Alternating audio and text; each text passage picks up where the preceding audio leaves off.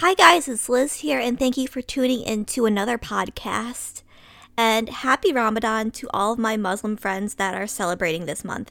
I realize that we're already a couple weeks into Ramadan, so I am a little bit late in getting this podcast out, but I did want to spend a little bit of time talking about Ramadan and saying hello to all my Muslim friends that are celebrating. So, Ramadan is one of the most holy months in the religion of Islam a month dedicated to fasting during the entire month. And this month, Muslims will fast from sunrise to sunset, not eating anything during the entire day. And finally, after sunset, they will break their fast with a large meal. And at the end of the entire month of Ramadan, they will celebrate with most holy festivals, Eid al Fitr, uh, the breaking of the fast. And Fasting has its history in many religions. We fast during Lent in Christianity, we fast during Yom Kippur in Judaism. Ramadan is one of many religions where fasting is an important tradition. When I was in college, I majored in religious studies, with my concentration being in Islam. And I had grown up in a small town in upstate New York, and I didn't know anybody who was Muslim. By the time I went off to college, I was excited to learn about new cultures and meet people from other backgrounds that were entirely different than my own.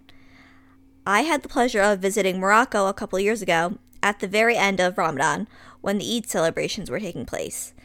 One of the big parts of Eids is the sacrifice. Each family takes an animal and cooks it in honor of the holy month. And as I drove through the city streets, I saw men on the side of the road cooking camels and sheep right there over an open fire, right on the sidewalk. And the smell of camels roasting over a fire drifted over the city, and I had never experienced anything like it in my entire life. Ramadan is about fasting, and when we think about fasting, we think about refraining from eating. But in actuality, Ramadan is about much more than that. It is also a spiritual fast. It is a time to become closer to God. During this time, Muslims also refrained from other sinful activities like smoking, drinking alcohol, lying, and gossiping. When we refrain from the material things of this world, it gives us the ability to concentrate on the things that really matter. Many people would choose not to visit Africa or any Islamic country. I have friends who say that the thought of that scares them. They're afraid of what might happen. And that's what I want to talk about. There are many people today who are living in fear fear of other people, fear of the other. We fear people who are different than us. We fear people who come from different cultures, different religions, different skin colors. We fear the unknown. We don't know anything about them, they are unknown to us, so we automatically are fearful of them.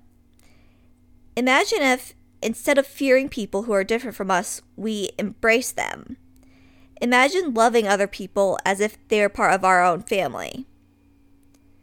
There is nothing to be gained from fearing and hating those who are different from us, but there is so much to be gained. We become better people when we learn about the unique things in the world. We become better people when we embrace those who are different from us rather than shutting us from their from our society. This time calls for a spiritual fasting. It is a time to take the hatred and lying and gossiping and drive it out of our hearts. Ramadan is a time to think about how can we as humans become better people? We can do this by refraining not just from food, but also the material things that trap us. We need to refrain from hatred and evil. When we fill our hearts with love eh, for others instead of hatred, that is what brings peace into this world. Perhaps you don't know anything about Ramadan. You can start by looking up some basic knowledge up online. Maybe you don't have any friends who are Muslim. You could go up to somebody who is Muslim and befriend them and ask them questions about their culture and religion. The world would be at peace when we realize that we have more in common with each other than what divides us. Thank you, peace be upon you, and happy Ramadan.